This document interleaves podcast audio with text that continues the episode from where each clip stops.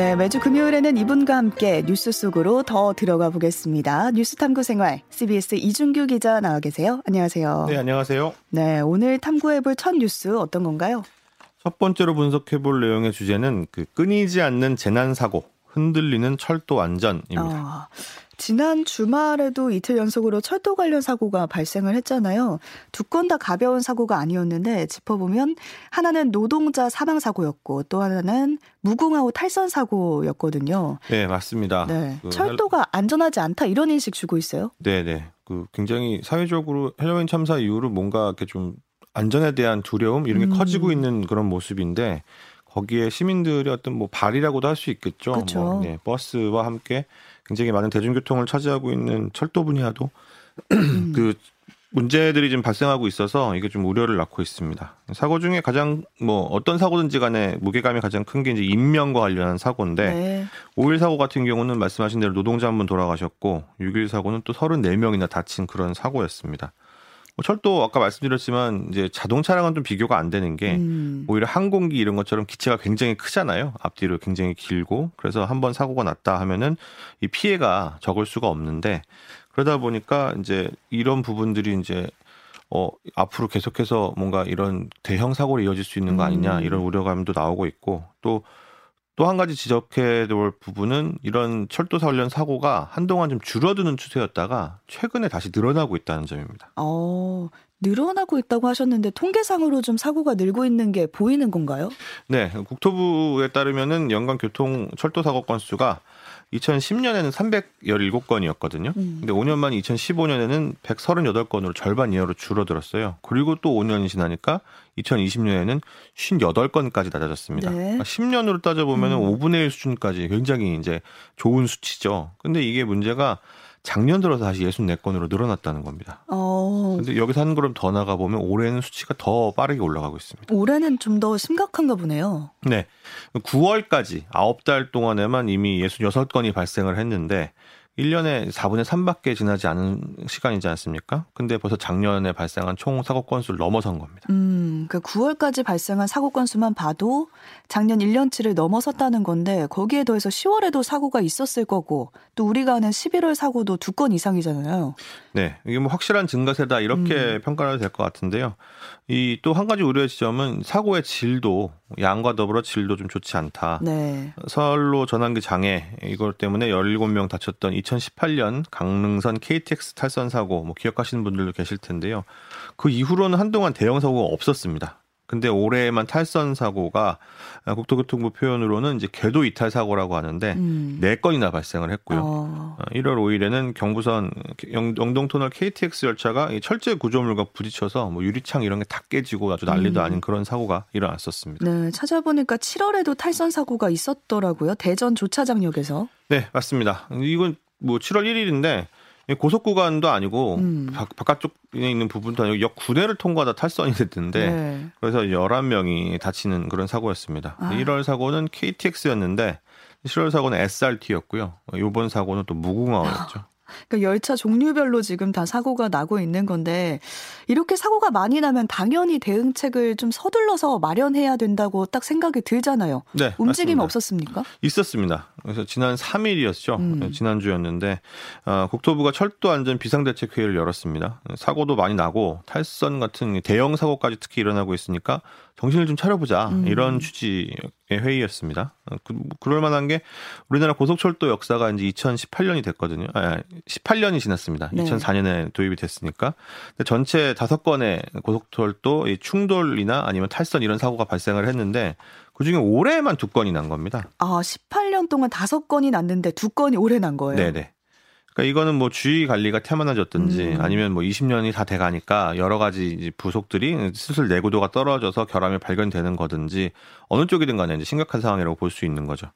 그래서 원희룡 국토부 장관이 안전 최고 책임자의 자세로 임하자 이렇게 음. 질타를 하니까 그 당시에 이제 코레일 나희승 사장이 두 번의 탈선 사고에 대한 재발 방지 대책 차질 없이 추진하는 중이고 향후 유사 사고는 절대 일어나지 않도록 하겠다. 음. 잘 관리 잘 하겠다 이렇게 답을 했는데 사고가 또 일어난 겁니다. 어, 그러니까 장관이 질타를 하고 코레일 사장이 차질없게 하겠다라고 했는데 불과 사흘 만에 또 탈선 사고가 발생을 한 거예요. 네. 그러니까 이것뿐만 아니라 더 심각한 거는 노동자 사망 사고도 계속해서 일어나고 있는 거거든요. 맞습니다.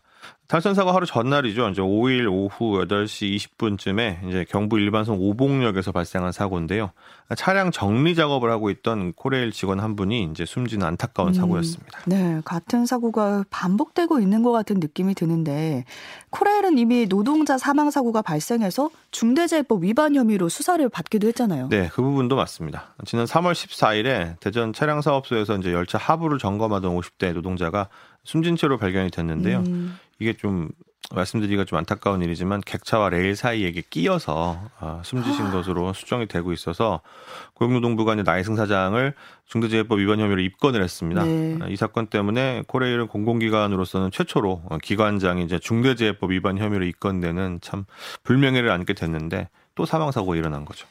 이런 코레일을 산하 기관으로 둔 국토부의 속은 어떨까 싶은데요. 뭐 굉장히 답답하고 음. 아무리 뭐 안전을 강조해도 이런 일이 벌어지니까 또 사고가 뭐, 나니까 네, 뭐 속이 쓰릴 수밖에 없을 것 같은데요.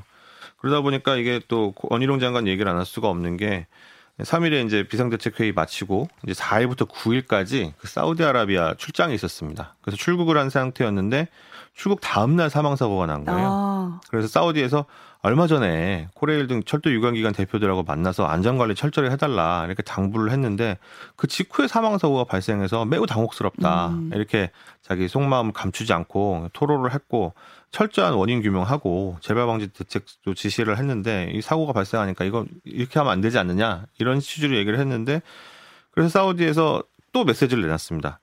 사고가 끊이지 않는 코레일 이제는 하나에서 열까지 모든 것 바꿔야 한다. 음. 그러니까 국외에 나가 있는 동안에 답답하다 이렇게 음. 토로했다가 사고가 두 건이 연이어 발생하니까 야 이건 안 되겠다 다 바꾸자 음. 이런 식으로 얘기를 한 거죠. 네, 정말 이제 어떻게 해서든 이런 사고가 다시 발생하지 않는 게 중요할 텐데 우선 이번 탈선 사고에 대한 원인들 조사 결과가 나왔습니다.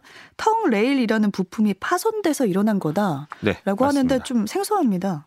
예, tongue rail이라는 표현들 뭐 잘 안 쓰지는 않으시니까 네네. 잘 네. 모르실 수 있는데 사실 보시긴 굉장히 많이 보셨을 거예요. 기차나 전철 이용하시다 보면은 이제 기찻길이 갈라지는 분기점 있지 않습니까? 음. 똑바로 간 직선이 있고 옆으로 약간 휘어지는 곡선이 네. 이렇게 왔다 갔다 왔다 갔다 할 때 그 레일 끝 부분이 이렇게 붙으면은 이쪽으로 가고 저쪽으로 음. 붙으면 저쪽으로 가게 하는 그 부분 뭐 움직이는 것도 보신 분들 많으실 텐데 그게 이제 혀처럼 여기 붙었다 저기 붙었다 아. 한다 그래서 네네. tongue, 예, 혀의 혀를 뜻하죠. tongue rail이라고 합니다.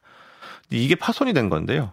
어, 사고 전 열차 직전 열차가 이제 사고 열차보다 4분 먼저 그걸 지나갔는데 그 당시에 이제 열차 전방에 있던 CCTV에 찍힌 화면으로는 이상이 없었는데 음. 사고 열차가 지나갈 때 보니까 아, 그 턱레일 부분이 파손돼 있는 게 보였고 음. 그래서 실제로 현장에서 그, 그 레일에 보면은 이렇게 앞에 바 같은 그런 돌로 된 부분들이 계속 다다다다 깔려 있지 않습니까? 네. 그한 칸 간격이니까 한 2, 30cm 좀 작, 작지 않은 부속인데요. 그만큼이 떨어져 나간 게 확인이 됐고 그걸 음. 찾아서 껴보니 거기가 맞는 게 확인이 됐습니다. 그러니까 이제 이 부분이 이제 사실은 그 열차가 이동하는데 굉장히 중요한 게 그쵸. 방향을 정해주는 부분이기도 네네. 하고 또 조작도 굉장히 많이 음. 이루어지는 부분 아니겠습니까? 그리고 또 끝 부분이고 얇은 부분이라서 이제 충격을 많이 받, 기도 하고 내구성을 높이는 연구 굉장히 많이 다양하게 진행될 정도로 굉장히 중요한 부분인데 음. 여기가 부서졌다. 이거는 어, 비정상적인 충격이 가해졌다라고 보이지 않는다고 가정을 한다면 정상적인 상황이라면 이 운영 주체인 코레일 측이 어떤 관리를 소홀히 했다 이런 음. 책임을 물을 수밖에 없을 것 같습니다. 네, 결국에 관리 소홀이 원인이었던 것 같고 국토부의 대응 입장 나왔습니까? 우선 탈선 사고 관련해서는 턱레일 파손을 확인을 했기 때문에 예, 국토부 항공철도사고조사위원회 가 이제 이런 부분들 조사를 하고 이제 어떤 조치도 취하거든요. 음. 어, 코레일의 긴급 안전 권고라는 걸 발행을 했습니다. 네. 그러니까 코레일은 사고 구간과 같은 형태의 전국 턱레일에 대한 특별 점검 어, 돌입했고요. 비파괴 검사, 뭐 안전 진단 이런 것을 진행하면서 동시에 같은 종류의 턱레일은 전부 다 이제 교체하기로 했습니다. 음. 사망 사고 관련해서도 국토부가 이제 코레일에 모두 4건의 중대재해 사망 사고가 발생한 것으로 이제 보고 있는데요. 오봉역 사고 직후에 차량 정리, 뭐 관제, 유지 보수 이런 여러 가지 철도 안전관리 실태에 대해서 총체적으로 안전을 감독하기도 하고 또 특별감사 실시하겠다 해서 감사에 돌입했는데 네. 감사 결과가 나오면은 뭔가 추가적인 움직임이 있지 않겠느냐 이렇게 보여집니다. 네, 사람이 매일 그렇게 많이 타고 내리는데 안전 점검을 좀 더 철저히 해야 될 것 같아요. 네, 뭐 지난 1월 사고 이후에 사실은 코레일이 사고 열차 기종 문제가 있다라고 판단을 음. 하고 이제 아, 이거 운행 중단시키고 바퀴도 다 교체하고 이런 식의 후속 교체 나섰었는데요. 그것뿐만이 아니라 중대재해법 시행을 앞두고 작년 연말부터는 어, 예산이라는 이런 거 부분을 한 1조 원 가까이 늘려서 네. 차량 정비를 뭐 역량도 강화하고 그다음에 뭐 열차도 교체하고 뭐 유지 보수도 강화하겠다 이런 식으로 얘기를 했는데도 네. 오히려 뭐 사고가 늘어났으니까 어, 예산까지 늘렸는데도 네네 뭐 이게 뭐 몇억 몇십억 수준도 아니고요. 굉장히 음. 많은 돈을 늘렸는데 이런 사고가 나오니까 아 이렇게 또 드러나는 부분들이 새로 있, 있 으면 바로바로 적용을 좀 하, 고 또뭐 음. 바꿔가면서 적응도 시켜서 대책을 마련해야 되지 않겠느냐 이런 지적이 나오고 있습니다. 네, 매번 이런 사고 날 때마다 소이코 외양간 고친다 이런 말 많이 하는데 코레일의 경우는 지금 몇 번째 고치는 거거든요. 그래서 이번에 좀 제대로 안전하게 고쳤으면 좋겠습니다. 두 번째 주제로 넘어가 보겠습니다. 어떤 거 가져오셨나요? 각종 참사와 사고로 비통한 국민들을 더 치밀하게 만드는 정치권의 설화들입니다. 음, 정치권 설화 유난히 이번 주에 많았던 것 같기도 한데 먼저 어떤 것부터 보면 좋을까요? 네, 뭐 좀 짧게 짧게 여러 가지를 전해드리고 싶었는데 네. 얘기를 하다 보면 또 길어질 것 같습니다. 네. 우선 그 대통령실에 그 전용기 탑승 못한다 음. 이겁니다. 네, 이건 발언은 아니었고 MBC에 대한 대통령실의 입장이었어요. 네, 대통령실에서 출입 기자단을 향해서 이제 문자를 발송했는데요. 그 내용이 최근 MBC의 외교 관련 왜곡 편파 보도가 반복되어 온 점을 고려해서 취재 편의를 제공하지 않기로 했다. 음. MBC는 자막 조작, 우방국가의 갈등 조장 시도, 대역임을 고지하지 않은 왜곡, 편파 방송 등 일련의 사태에 대해서 어떠한 시정 조치도 하지 않았다. 이번 탑승 보루 조치는 이와 같은 외국 편파 방송을 방지하기 위한 불가피한 조치다. 이게 주요 내용이었습니다. 아, 자막을 조작했다는 건 해석의 여지가 있긴 한데 MBC가 일부러 우방 국가의 갈등을 유발했다. 이 부분에 대해서는 좀 과한 해석이다. 이런 목소리 나오고 있습니다. 예, 그렇게 좀 보여지는 부분이 있습니다. MBC 공영 방송 아니겠습니까? 음. 뭐 공영 방송이 아니더라도 아주 비정상적인 언론사가 아니라면 아무리 정치인이라든지 뭐 특정 인사랑 관계가 좋지 않다고 해도 그 인사를 헐뜯기 위해서 국익을 해친다거나 음. 아니면 뭐 국가 안보를 위협에 빠뜨린다거나 이런 일은 할 수가 없죠. 근데 처음에는 홍보 수석이 그런 말을 했었죠. 미국 현지에서 이제 바이든이 아니고 난리면이다. 음. 또 국회에서 XX들이 승인 안 해주면 이, 이렇게 말한 부분에 대해서도 이 부분에 국회는 우리 국회다 이렇게 해명을 했었는데 그 다음엔 대통령 본인이 이제 도스태핑에서 말씀하셨어요. 자신이 무슨 말을 했는지를 그냥 간단하게 밝히시면 되는데 그거 대신에 다른 사람들한테 이제 진상을 좀 규명해 달라. 자기 발언에 대해서 진상을 규명해 달라고 했었고 네. 또 대통령실은 대통령실대로 대통령이 그날 자신의 발언을 제대로 기억하지 못해서 혼란스러워한다. 이렇게 말을 하는 등 이게 한 가지 현상에 대해서 답을 막 뒤죽박죽 내놨었거든요. 네. 그러니까 그대로 된 답을 하나도 내놓지 못한 상황에서 MBC의 보도가 아니 이거는 국익 훼손이다. 어, 우방과의 갈등 조장이다 이런 식으로 일방적으로 주장하는 거 좀 앞뒤가 맞지 않는 행동이라고 보여지고요. 음. 또이 시사 프로그램에서 나오는 김건희 여사의 그 대역 장면, 네. 사실 그 프로그램을 제작한 시사 제작 담당자들의 잘못은 맞는데 그, 그 표시를 했어야 되거든요. 음. 대역을 썼다 이런 자막이라든지 이런 걸 표시를 했어야 되는데 그걸 안 한 것은 잘못이 큰 건데 그렇다고 이제 대통령실 취재 기자의 편익을 취재 편익을 가로막는다? 이건 좀 애매한 음. 부분이 있다. 그리고 또 편파 방송이다. 이것도 굉장히 주관적인 어떤 판단이라고 볼 수 있겠죠. 네. 또 그러면 다른 편파 방송도 그럼 태우지 않아야 되는 거 아니냐 또 이런 논란이 벌어질 수도 있고요.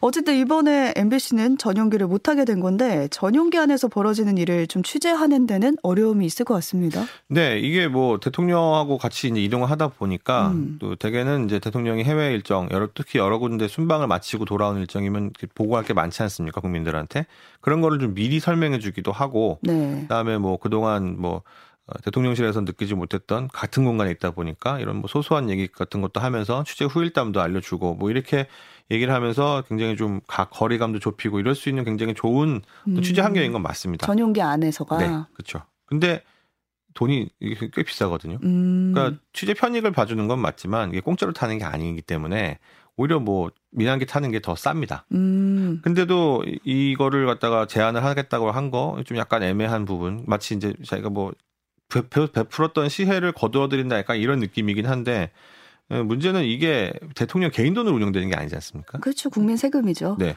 그리고 세금을 가지고서 이제 대통령실 직원들도 같이 타고 하는 그런 부분인데 제가 제 물건 가지고 야 너 이거 마음에 안 드니까 쓰지 마 이러면 제 마음이지만 제가 남한테 빌린 거나 받은 거 가지고 너 이거 왜 써 이렇게 말하는 건 좀 약간 좀 그런 부분이 있지 않습니까? 네. 그런 거랑 비슷하다고 하겠습니다. 네, 그래서 지금 논란이 계속되고 있는데 우선은 동남아로 이번 순방이 시작이 됐습니다. 또 가지고 온 정치권 설화 표현 어떤 거 가지고 오셨나요? 여러분들이 있는데 이 부분은 좀 짚고 넘어갈 필요가 있다고 생각이 됐습니다. 음. 박기영 용, 용산구청장의 그 마음의 책임 발언입니다. 네, 마음의 책임이란 발언을 했죠. 국회 행안위에서 이제 서초구청장 같이 이제 뭐 구청장을 지낸 적은 없지만 뭐 구청장 출신이신 어, 국민의힘 소속 조은희 의원이 책임을 회피하지 않겠다고 말을 했는데 그 말 어떻게 이해하면 되냐 음. 구체적으로 어떤 책임이냐 이렇게 물었거든요. 그랬더니 여러 가지 큰 희생이 난 것에 대한 제 마음의 책임이다 이렇게 답을 했어요. 네. 저는 지금도 이게 무슨 소리인지 모르겠습니다. 음, 마음의 책임 저도 있습니다. 희생자들에 대해서 안타까운 마음이 있고 왜 그런 부분들을 일- 좀 일찍 알지 못했을까 그런 음. 부분들에 대해서 왜 문제 제기 못했을까 이런 책임감은 어떤 분이라도 가지실 수 있고 그 뉴스를 본 전 국민이 다 마음의 책임을 가지고 있죠, 사실. 맞습니다. 같은 당 의원이 소속 의원이다 보니까 아이 뭐 나중에 다시 뭐 들어보자 이러면서 넘어갔지만 뭐 다른 당 의원들 야당 의원들 같은 경우는 지금 무슨 소리 하고 있냐 법적 책임져야지 사퇴라 이렇게 비난을 받았었거든요. 음, 그리고 그 자리 같은 경우는 마음을 느끼라는 게 아니라 어떤 권리를 부여해주고 이런 사- 현상들에 대해서 책임을 지라는 자리지 않겠습니까? 음. 그런 부분에 대해서 애매모호하게 하면서 책임을 좀 피하는 그런 모습을 보여주는데 이건 부적절한 자세다 이렇게 보여집니다. 네, 오늘은 여기까지 살펴보겠습니다. 참 답답한 내용들이었는데 다음 주에는 좀 시원한 내용들 살펴봤으면 좋겠습니다. 여기까지 이준규 기자와 함께했습니다. 고맙습니다. 네, 감사합니다.